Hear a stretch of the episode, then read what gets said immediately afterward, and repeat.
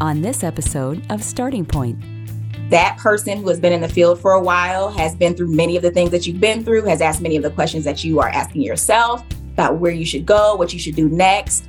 Uh, they can help you with everything from interview prep to looking at your resume. They can mentors are there to help you, and they can be sponsors for you, put a good word in for you. So be curious, know all you can know about your field, do your job, do it well, and find a mentor. That's Gloria Goosby talking about the importance of having a mentor as a key to success in annual giving and educational fundraising. I'm Dan Allenby. Welcome to Starting Point.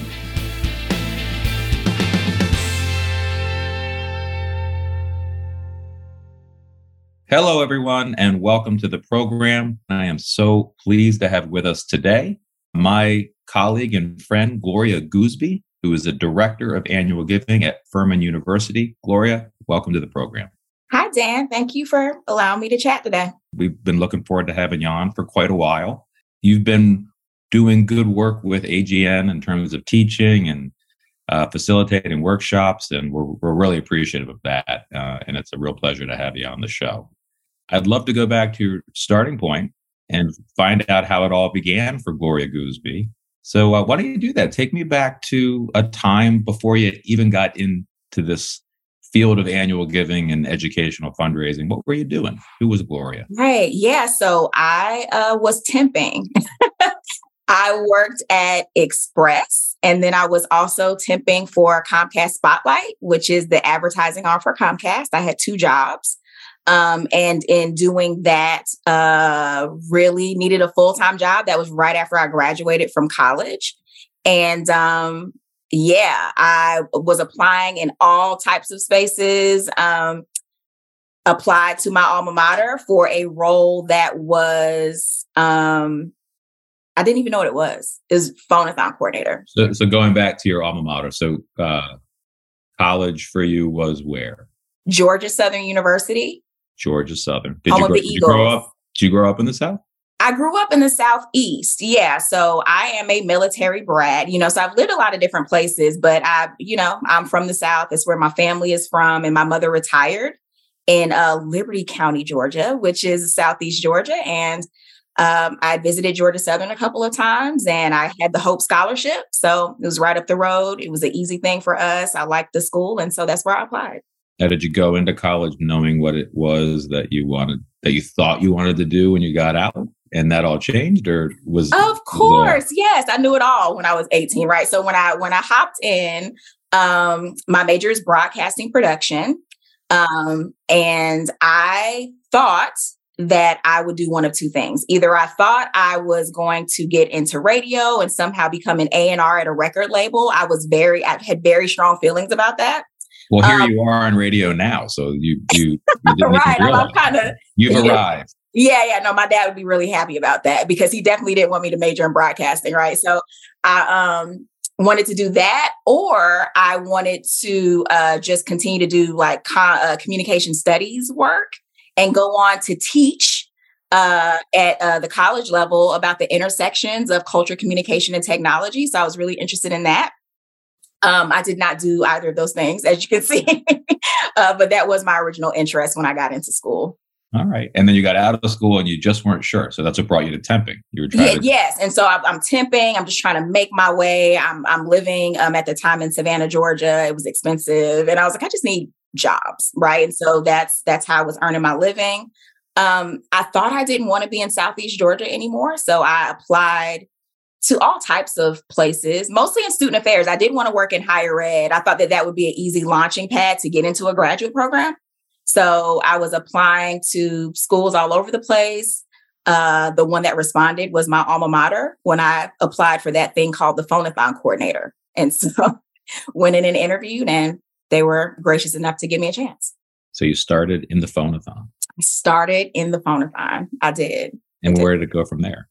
Well, um, I can tell you it. I can tell you what it was supposed to be. It was supposed to be a pit stop, as I mentioned, right? So I was supposed to do that for a couple of years. I had these great hours, right? So my hours were 1 to 10 p.m. Loved that. I could uh, stay up late, get up even later to get to work.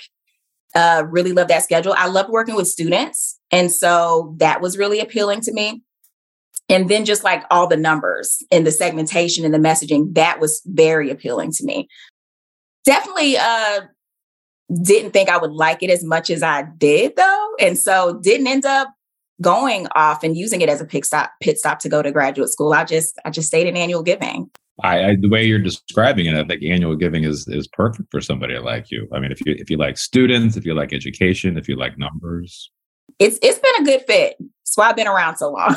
and so now you're running the annual giving program at Furman University. But what happened in between that first job running a phonathon and, and how you got here?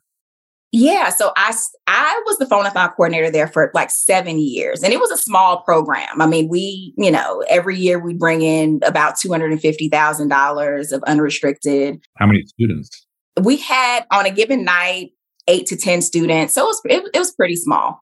Yeah, year round. It was year round. We found something to do about 42 of the 52 weeks. We were doing something to try to either uh, raise money or do some thank you calling, do some RSVP calls. So we're really using it that way. Now the the phonathon is you and I have talked about it. It's changing a lot. It's changed a lot. Yeah. Um, is, is, it going away? Is it just is it just changing? What? Yeah. What's your take on the phonathon? Having somebody who who started in it, like and like myself. I know, love I, it. I don't think I knew that about you, Dan. I no. Oh yeah, no. that was my first job.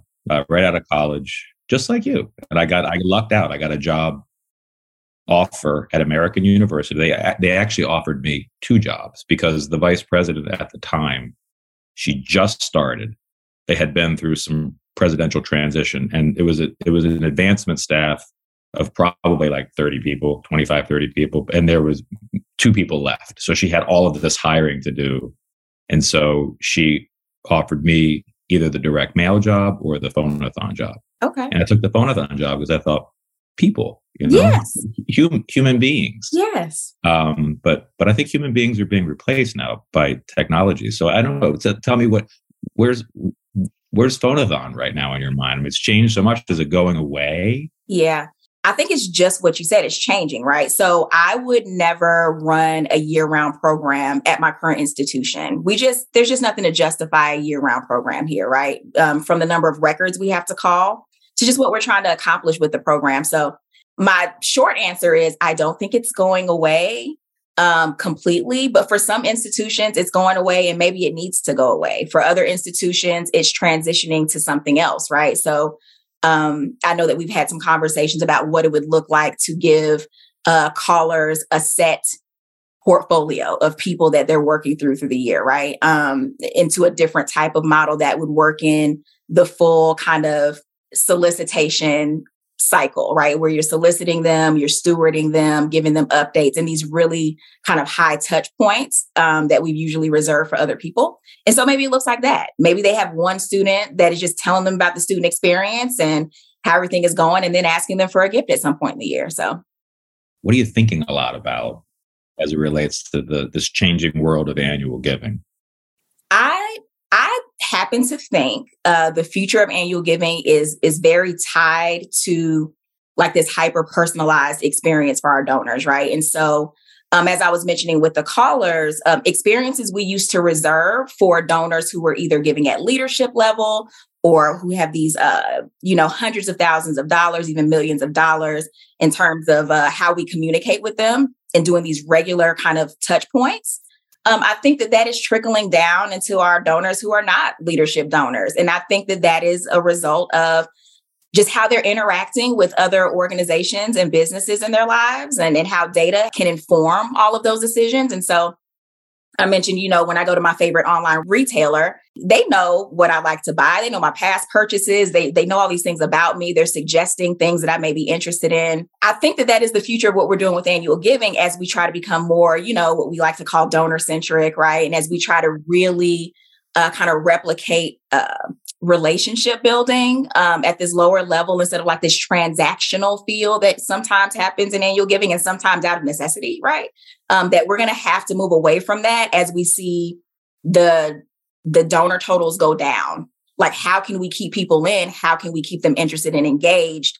It's going to have to take a little more effort. So it's using all of this data that we are now collecting Mm-hmm. And I'm guessing also using all this technology that is at our fingertips. Absolutely. You use the word donor centric because I, I, think that word does get it's one it's one of these it's, yeah that's why i was like donor and they can't see me right but i'm, I'm with my quotation marks with donor centric there's lots of buzzwords and i think when we get to these buzzwords it's probably a good idea to dig into them a little bit because we just sort of um, we gloss over them um, it, but donor centric so it's taking what we as an institution might know about a donor because of the data that we have on the donor and using that to enhance their experience and enhance their relationship with the institution. Is that what you're saying?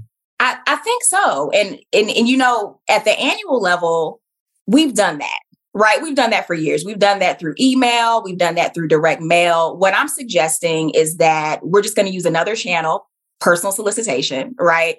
Um, and, and incorporate it there as well with people who aren't giving massive amounts of money um, in an effort to like again deepen that relationship and deepen their levels of engagement with the institution by um, even at lower gift levels kind of allowing them to experience what we would typically reserve for uh, donors who give more. I, I think the idea there is that it's not that we're playing favorites for the sake of playing favorites but historically at institutions you only have so many resources that's right so you're going to just from a strategy standpoint, you're going to identify those donors who have high capacity and high inclinations to give. That's right. And you're going to dedicate resources to giving them a, a truly personal experience. A, a, you're going to build a relationship that they have with the institution. You're going to do that in a very personal way because personal is going to be meaningful. And I think what you're saying now is there's an opportunity to expand that because of data and technology. And that's that's what you think the future of annual I think so. And I think we have ways to scale that. I remember the first time I heard someone say they were working a thousand plus person portfolio. I laughed as someone who's done portfolio work, right? Because okay. that's not a portfolio. That in the in the way that we traditionally think about portfolios, we think you know, we have a tier one, tier two, tier three. We have some discovery visits visits in there. We're thinking about all this kind of like face to face interaction and and like we're booking you know our anchor and then putting people around them and we're going for coffee we're doing all of this and so when i hear someone say 1000 people it's like how could you really get through that but to your earlier point technology right allows us to get through that because with some of uh, the folks that we're talking about right they don't require a visit for the amount of money we're asking for but they may require uh, this sense that we know them as an organization, care about what their thoughts are on what the organization is doing. We know them enough to share information that is specific to their interests based on what they've shared with us, either through a gift designation or other events they've attended. They do expect that. They may not need a visit, yeah. but they do expect that. So we have technology now that will allow us to scale that experience for it. Like we can go further down and include more people. And, and so in that way, it's really great because it's inclusive. Yeah. I, I, I would say even like this is a great example of it. So you and I are how many states away? How many miles? Oh, so many states.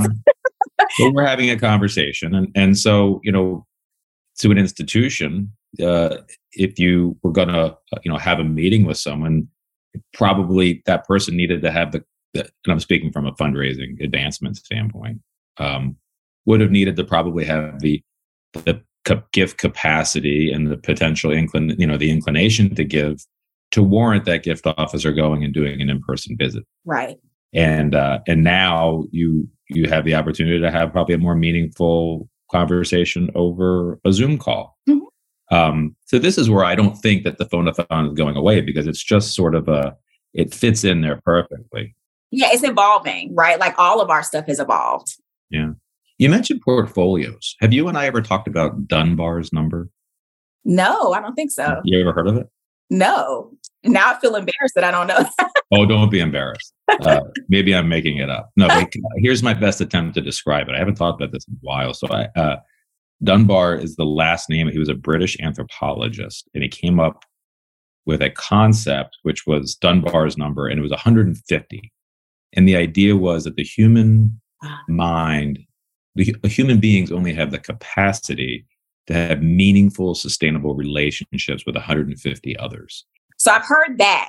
You have heard that, but I didn't know. I didn't know that name. Yes, so this is ringing a bell. Well, again, maybe I made it up. Everybody who's listening out there can just sort of Google and, and fact check on me, but I think it's called Dunbar's number. But that you know, and so you mentioned portfolios, and so is the idea of a portfolio to maintain a relationship with these people? I don't think we need to come up with the answer here, but this whole concept of creating these personalized experiences and doing it more strategically using data, using different technologies, I think calls it into question.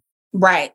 And and that's fair. I will say, you know, the other thing I think if we're doing our job the right way in annual giving, right? We are we're helping build the pipeline, right? And so I view this as no, you know, I can't keep a relationship with a thousand people. Um, and the portfolio is that large. Are we going to hit all thousand people? No. It's just it's a calling pool, right? It's a contact pool, a contact list. But if we're doing our job properly, we're identifying people that can be pulled into relationship, right, with other gift officers. So we've, we've had this relationship. We're putting in contact reports. We understand how they want to be involved with the university, what, where they feel they would make the most meaningful impact. And we can share that with our colleagues, right, that do have traditionally sized portfolios that can pull them into closer relationship and really do that, right? So I think you should also, you can also view it as like uh just discovery just extra, you know. So we're doing some additional work um, here for our for our our colleagues. Um, and in that way, going back to the phone-a-thon, again, you know, there's so much talk about like ROI on it, like what else can phone do? And that's another thing that we can use our students who are currently experiencing what's going on at our institutions and that can really tell the best stories about how how it's impacting them being a part of that community. Um, I think that that's another way that we can leverage those students for them to share and and then of, course give them the tools they need and also these uh, other full-time staff that you may have doing this work right? To to pass them to people that can that can give them even more attention right? So that's how i would answer that. But yeah because you do have a point. I can't can't know and that was that was why i recoiled at it right? I'm like 1000 people that's not a portfolio and just scoffing right? But I, I just see there's so many programs that are doing it and doing it well that i just i'm like i think it's the future Yeah, well, technology it, it definitely does allow you to keep better track of larger numbers and and keep information on them. And with that information, you can give them experiences. I guess you could have a sort of a very philosophical discussion about what a relationship is. And yeah. Is there a human component to that, or are we sort of handing over? Yeah, yeah, yeah. Maybe that's a conversation for another day. But but I want to get back to you okay. and, and sort of your career. So so you're you're running a program now. You're there at, at Furman University, or the director of the annual giving. As it relates to your transition into your director role, I mean, is there anything that you think is as you reflect on that, you know, going from that the starting point in the field to being a director? Is there anything that stands out as significant in that for you as an experience, or did it just feel very? It just happened the thing that prepared me most to be a director and i don't i don't know if anyone will be able to relate to this but the thing that prepared me most to be a director was my time in phone-a-thon it just it just was because the part that gets kind of tricky right is managing people and how do you how do you do that right? So when you're working with students they're typically you know the phone-a-thon we try to make the phone-a-thon kids the highest paid kids on campus but they still they don't have to work job that job. They have no aspirations of necessarily getting into uh, development. Maybe they will maybe they won't. They're majoring in something else. They have other plans for after school. And so how do you balance these what i had was very kind of like specific goals that i expected them to hit and like retain them and like hold them accountable for hitting those goals or not hitting those goals. Um, what are the ways that how do you how do you treat them what are the ways that you can, how are the ways you can motivate them? How are the ways that you can make them feel appreciated? Because that's what I had to work with, right? To keep these part-time student students interested in doing this work and being excited about coming to work every day and feeling valued, even though they were only there maybe like, you know, nine hours a week. And so the things that I learned about managing and motivating people and how to like respect people that you that work on your behalf and that are doing the work that you're tasking them with carried well into being an associate director and being a director. I think that's the, you know, you have the tactical stuff you learn, like how to do, how to manage the budgets and segmentation and mail. You have that stuff and you'll have that stuff. But I think once you get to the director level, the people part is the part that gets that can get tricky for people how to treat people and how to how to make them feel valued. And so how to lead how to lead yeah how to lead. Yeah. How to motivate. So and i learned all that in phonathon. Yeah. Yeah. I love it.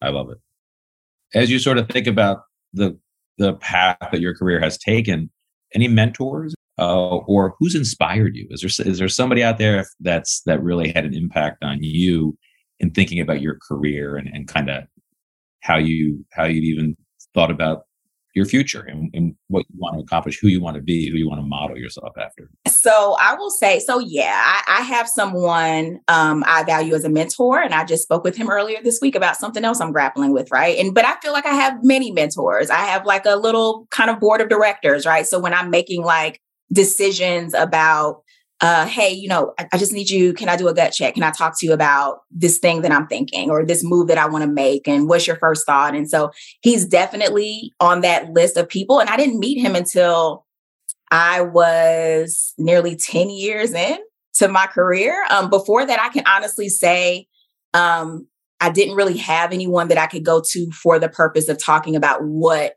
my next steps in this career should be. Um, I think that's kind of how I ended up, you know, although I loved it and and I and I love phone. I think that's how I ended up being a phone phonathon coordinator for for seven years, right? Like I think had I had a mentor, right, they may have nudged me and said, "Hey, you can do this, but have you considered?" I didn't have those types of questions happening, right?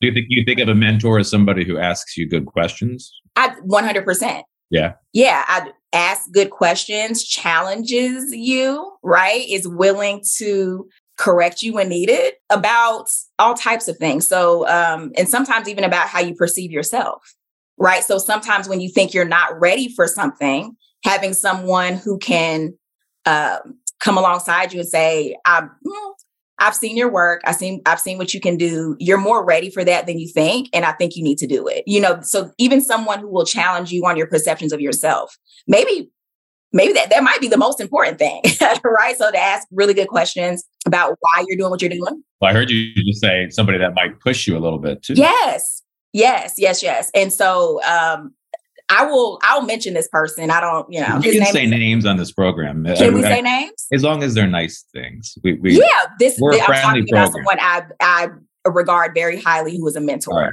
Drum roll. Yes. And this person's name is Phil Cole. Okay. Uh, and so what what does Phil do?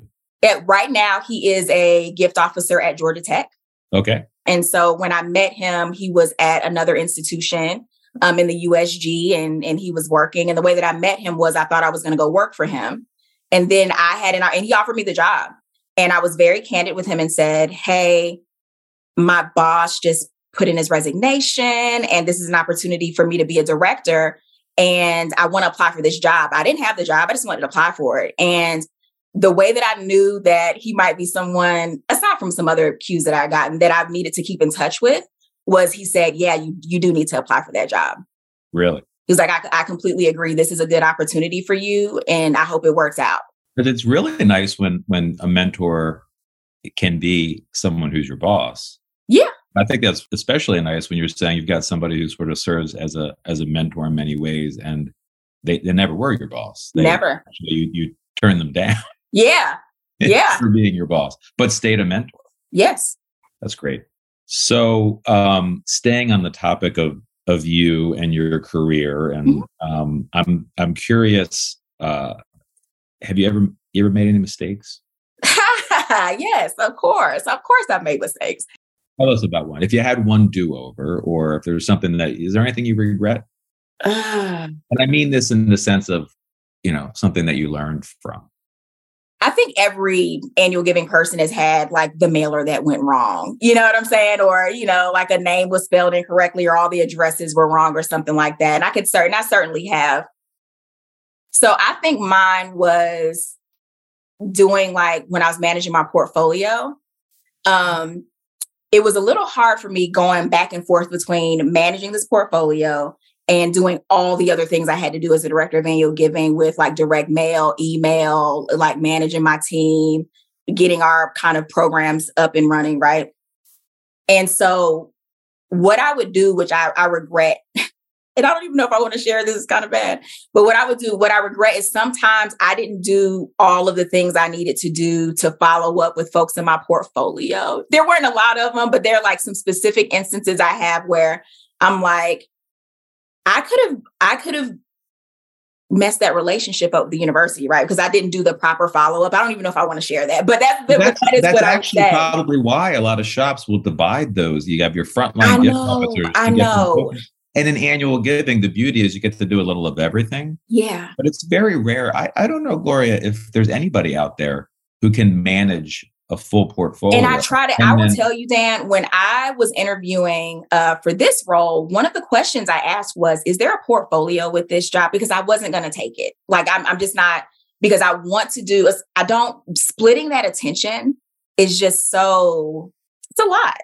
It's a lot. Um, I think, so that's, anyway, I think that's very self-aware of you. That I mean, and I think to to suggest that there are people that actually do both very well, I, I think is probably misleading. I mean, yeah, even at the very, this is why sometimes very good fundraisers and relationship managers are are terrible organizational managers. yeah, Um, and I'm, you know, I don't, want to get too specific, but it's it's very difficult to find people that are really good at sort of managing operations hmm and then managing relationships. I mean, you certainly have people that can do both. hmm Um, and I think sometimes in annual giving, we're a little quick to just, sure, well, yeah, got a portfolio and we want you to do all the operations. We do a lot of searches, as you know. hmm And I, I we see this a lot when we talk about, oh, what are you looking for in a candidate? And they'll say, oh, I want somebody who can manage a portfolio and raise the big dollars. And at the same time, we want somebody who's an expert in direct mail and can manage all these operations. it's like you you want your cake and eat it too. And Yeah. can't. As you look around at others and you sort of look at some, let's say younger, uh, it doesn't have, but but newer people that there's a lot of people coming into this field right now.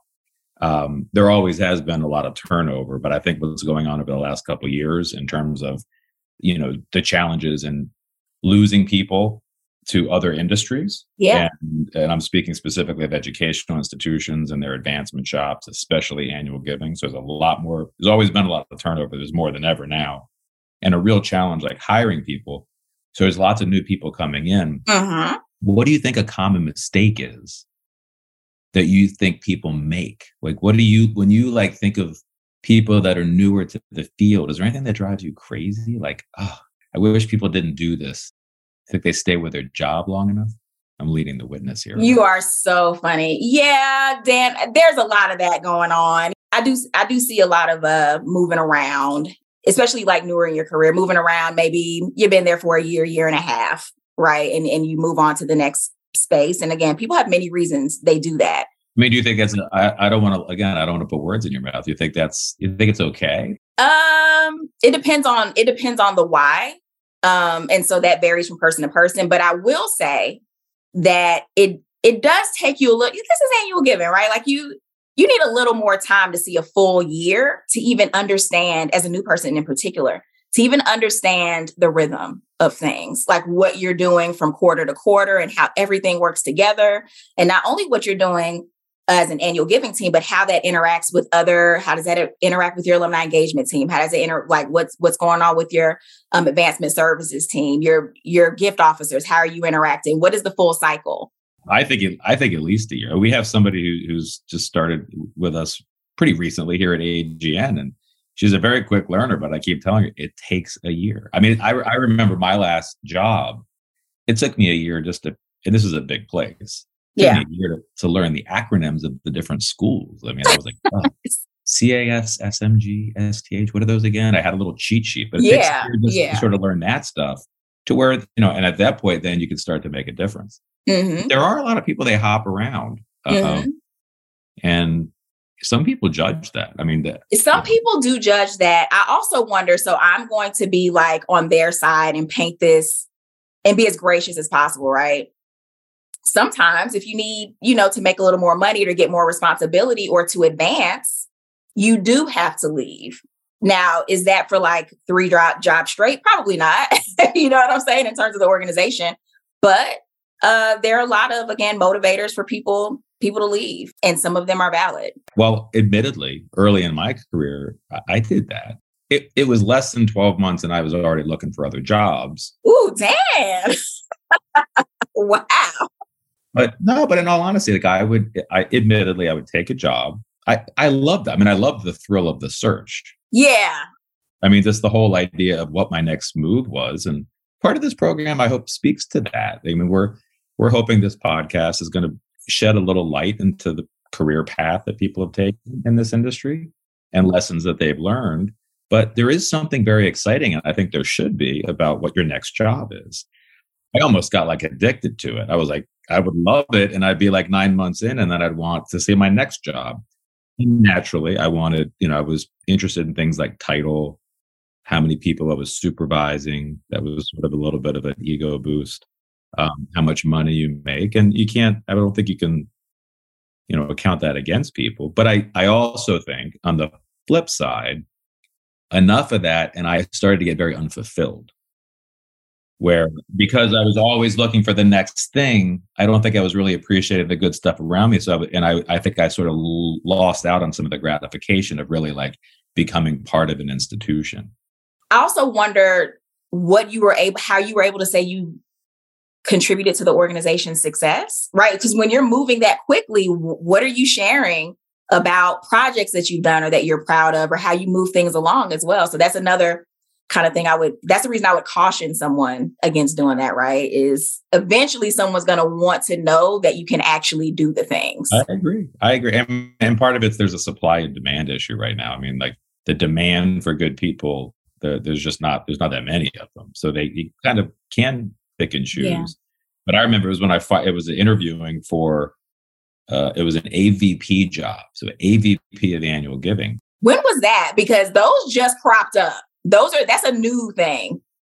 And they can sustain that though, right? Like I those are so I remember when I got in director of annual giving, that was it. If you were in some of these bigger, more sophisticated shops, maybe an executive director, AVP was like the top, top shop. So back to this point, as I was sitting down and, and, and I'll name names, Scott Nichols, he was the senior vice president. He was interviewing me and I was pretty far along in the process. And he said, you know, you Dan, you know, if you if this job, if this works out, we need you for at least five years. And he kind of pointed to my resume. You can't this Ooh. job hopping that happened early on. Like it's okay early on in your career, but you do hit a point where you start doing that later on in your career, it's going to work against you. So I think there's that. Mm-hmm. And then I think there is the fulfillment piece. Like if you really do want to like make a difference and, and feel good, you do need to stick around. But it's tough because because I don't think institutions keep up. We've even done this research at AGN. You know, even the pay increases aren't even keeping up with inflation normally, much less in this environment where inflation's pretty profound. And that's a valid reason to leave, right? It's like you need, you need a little more money and someone's offering it. And so all right. So I asked you the tough question about sort of mistakes that either you make or that you see other people making, but let's sort of flip it around maybe to a little bit more positive. Um, talk about being proud. Yeah. What are you most proud of as you think about your career so far? And I think there's you got a lot of career ahead. But. I will say this. Um, I will, if I can share two two examples. One is um, one of the reasons I stayed in phonathon so long, as I mentioned, is because I loved my students. And so I have so many proud moments, right, of meeting students who were unsure of themselves. They didn't really know if they could do the job. You get them in, you coach them up. And then the next thing you know, they've been with you for four years. And I can I can put the program, at least the day-to-day kind of management of the program into their hands. And so that proud moment of remembering like this freshman who came in that was like terrified to get on the phones, who is now commanding a room, leading training, doing all the things that I would do, saying all the things that I would say, like really managing the program, right? Yeah. So you have that. I, I and I have dozens and dozens and dozens of just like these proud moments of just watching people go on. And then not only that, knowing them because I was an alum, right? Or I am an alum. And so they yeah. they become fellow alum alumni and seeing them in their careers now and it's just like, and knowing, like knowing that the reason they got their first job that led them to where they are now is because they were in the phone program. Very proud. Very, very, very proud to have contributed in that way. That's great. That's one. The other is you sound like a proud parent. I, oh, I just and I didn't want to use those because they're adult. You know, we're all like, you know, but I just just so proud of them. Seriously, it sounds very sincere. Yeah, I am. Um, so the other piece is when I was at Georgia Southern, there was uh, this group. Um, there were Black alumni who graduated between 1965 and 1985, and um, they referred to themselves as the First 500 or really this the Sweetheart Circle Gang, and then we rebranded them as the First 500 um, with their with their input, of course, right? So I'm very proud of having worked with that group because we were able to get so much done in the way of what they wanted to accomplish as alumni for for our alma mater, right? So we endowed a scholarship. We worked together to get a um, a book published um, about their personal stories at the university and then also got historical marker put in one of the like the center of our historic campus um, commemorating uh, the students who desegregated uh, georgia southern and i'm extremely wow. proud to have been a part of that project because you had people who were disengaged and they didn't feel like they were heard, but they wanted to leave a legacy. They wanted their stories to be known. And just like everything about that project really like met their expectations. And it took several years to pull off. So we had to stick with it and, and just different changes and leadership and both at the volunteer level and then at our advancement shop level. And anyway, just really proud of that because I think that that's what the work is about at the end of the day, like meeting the donors yeah. understanding what they want to do for the institution and working with them to accomplish those goals. And it wasn't all money. They wanted student engagement. So they came back and got to speak to students about their experiences. They got to, you know, put that book of essays together to talk about their experiences. They got to, so they had the whole legacy part and the whole impacting current students part that gives you the warm and fuzzies. And I'm just glad that I got to work on that. That's a great story. I want to go back to you for a second. Okay. So this this is a it's a, a little bit of a different kind of question. So we, we've heard about your career path so far. But uh, talk thinking about today. Yeah. I would love to hear um, not what you do, but how you do it and when you do it. And, okay. and by that I mean sort of like your work style, right? Yeah. Like your your flow. Because I think it go back even just a few years to before the pandemic. I mean, a lot of people's would have been, well, I show up at the office, you know, at nine o'clock and and I work and I take a lunch break and then uh, you know, five o'clock I leave and you know, I don't usually work weekends except for maybe reunion and homecoming and, and things like that. Yeah. But I feel like the world has changed so much and there's technology. If you're willing to share, maybe just kind of a little insight into because everybody's different. Yeah. And and my workday, I, I still try to get my head around it. They somebody once told me the best part of owning your own business is you get to choose which 90 hours a week you want to work. but you're going to work those 90 hours, right? yeah, there's some truth to that, but um, it's not always a good thing. But what what is your flow like? What's could just yeah. give us a little insight into that. Are you structured? Is every day different? Every day the same? What time do you start? Between eight thirty and nine o'clock every day the, the day the day gets started. So I um, typically will hop on modern technology, hop onto Teams, say good morning to my team, right? So because we we do a lot of communication through that. Are you in the office five days a week, zero days a week? I work three days in, two days out. Okay, Is that pretty standard at Furman. Actually, I learned recently that it's not. Uh, we are in a very good position in the Office of Development to have that that level of freedom and flexibility. I am um, in the office Mondays, Tuesdays, Wednesdays. I can be out Thursdays and Fridays. Sometimes, some days I still go in just because I like to be in the office environment sometimes and not work from home. But so I keep a two week to do list, um, really? little handy book. I get a lot of satisfaction from writing down tasks and like checking them. But off. a handwritten, like you'll look out two weeks and say, "Here's it. Here's what I'm going to hey, do." I like it handwritten. I've tried to do Trello board. I've tried to, I've tried all of the technology. It just, it doesn't work for me. It's not the same. I keep mine in a Google Doc. And, Do you? Okay. Yeah, which I can actually access on my phone. And I've yeah. tried, you know, there's all kinds of different applications, but that's the one I keep coming back to. Yeah. But you keep yeah. yours handwritten. Handwritten. And do you do it every two weeks? You do a fresh one, or how's that? Like yes. And so what I will do is I will I just carry over, right? And so there are some things obviously they have priority; those get highlighted, and I make sure I get those first but I will just every two weeks, I'll just keep continue to add to it and then move it. In my next two weeks, I, everything that didn't get done, that stuff that really needs to get done gets prioritized. Yeah. Right. And then I'll do those first. And then I just keep doing it every two weeks to make sure that I'm working through my projects. I said all that to say I consult my to do list to see what I need to do. I, I, typically block off work time, right? Because I manage a team. Yeah. But but I also I'm a player coach, right? So I have my own projects that I have to work on as I'm, you know, working with my team to help them do the things that they need to get done. So what percentage, if you had to break down your week, what were a typical day? And I'm just uh, speaking averages. No, no. How much time do you spend like in meetings versus like this is I'm, I'm, blocking this off to get actual work done. Is oh, it like damn. It, mostly meetings. It, I will tell you, it feels like a lot of meetings lately, which which goes into that. It, feels like a lot of meetings. You ever read Death by Meeting? I, I haven't, but will it give me some tips on how to deal with being in a lot of meetings?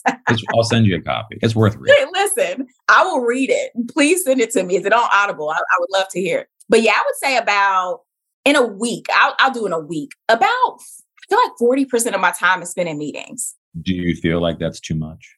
Yeah, I, do. But I will say this. Uh, we're very good here, I think, about not just having meetings to have meetings. So even if it's booked, if I I just did this last week, I'm like, it's on the calendar. I can't, I don't see a need to have this meeting. Here's some information for you all, and I will see you like at the next meeting. So, and, and a lot of people do that. Um, so some of it is standing meetings, you know, just like weekly check-ins. Some of it is project based, so I can see the end in in in, the future, right? I'm like, okay, we're only going to be doing this for like three weeks or for six weeks. So I check my to-do list. I look and see when on that day that I can get my work done, do all the administrative stuff, answering emails, approving stuff for budget, blah, blah, blah. Then I, you know, start working on my work. I have a really fun lunch group. So we do get lunch, right? Lunch group on Mondays, um, where we go head out and get lunch. That's my Monday. And then I just spend the rest of the time on Monday just finishing out my work. A lot of my other days, though, are just, they're just meetings, just back to back meetings for most of the day. You try to keep all your work within the typical work day, like Monday through Friday, nine to five? I should be better about that, Dan, um, but I am not. And so on the days that I have a lot of meetings, um, just so that I can stay on top of that to do list and make sure that I'm not falling behind on any of my projects, I will, you know, take some home or, you know, start my workday like Sunday afternoon sometimes, um, especially during our busy seasons. I would, uh, that's just my nature. I think I just don't want to get behind, right? It's or slippery slope, though. You start it is. It's, it's certainly. I wouldn't advise anyone to get into the habit of doing it, right? It, I would say there are seasons where that should be appropriate, but you know, there, there are times, busy times, giving days, year end, that type of stuff. But if you find yourself doing it all the time, then there might be an opportunity to look during those those weekdays, right? Those work days and say, ah, what can be moved here? How can I take control of my calendar and um, get a little bit of this this work time back so I can actually get some work done? But yeah, it's just every day, I would say most days are different, different problems to solve, different things to adjust. We're constantly moving in annual giving, as you know. But the way that I kind of keep everything together um, is just through my to do list. Because I have, like I said, I have my own projects, not just managing. So I hear you. Well, Gloria, I have one more question for you. Sure. Um, and that is for the listeners out there, if there's anybody who's just starting out or, you know, really kind of ramping up their career, what advice do you have for them? If it's just maybe just if you could only offer one piece of advice to somebody who's just getting started or kind of really getting going, but wants to get on the right track as it relates to being successful, whatever you want to define success to mean, what would your advice be to them? I would say, I would say to always be curious, continue to learn as much as you can about this field uh, so that you can stay on top of best practices and just the things that are working well um, at other institutions so that you can learn how to bring some of that back to your own institution. Um, so just be curious, always learn about what we're doing because um, it's really creative work, it's interesting work. So there's always new things to learn, right? So you have that. And I would say find a mentor early find a mentor early because that person who has been in the field for a while has been through many of the things that you've been through, has asked many of the questions that you are asking yourself about where you should go, what you should do next. Uh, they can help you with everything from interview prep to looking at your resume. They can mentors are there to help you, and they can be sponsors for you, put a good word in for you. So be curious, know all you can know about your field, do your job, do it well, and find a mentor. Gloria Goosby, it is always a pleasure to talk to you. Same. Love talking to Dan Allenby. Well, thank you for being on the program. We will talk to you soon. To learn more about our membership program and everything AGN has to offer, visit our website at annualgivingnetwork.com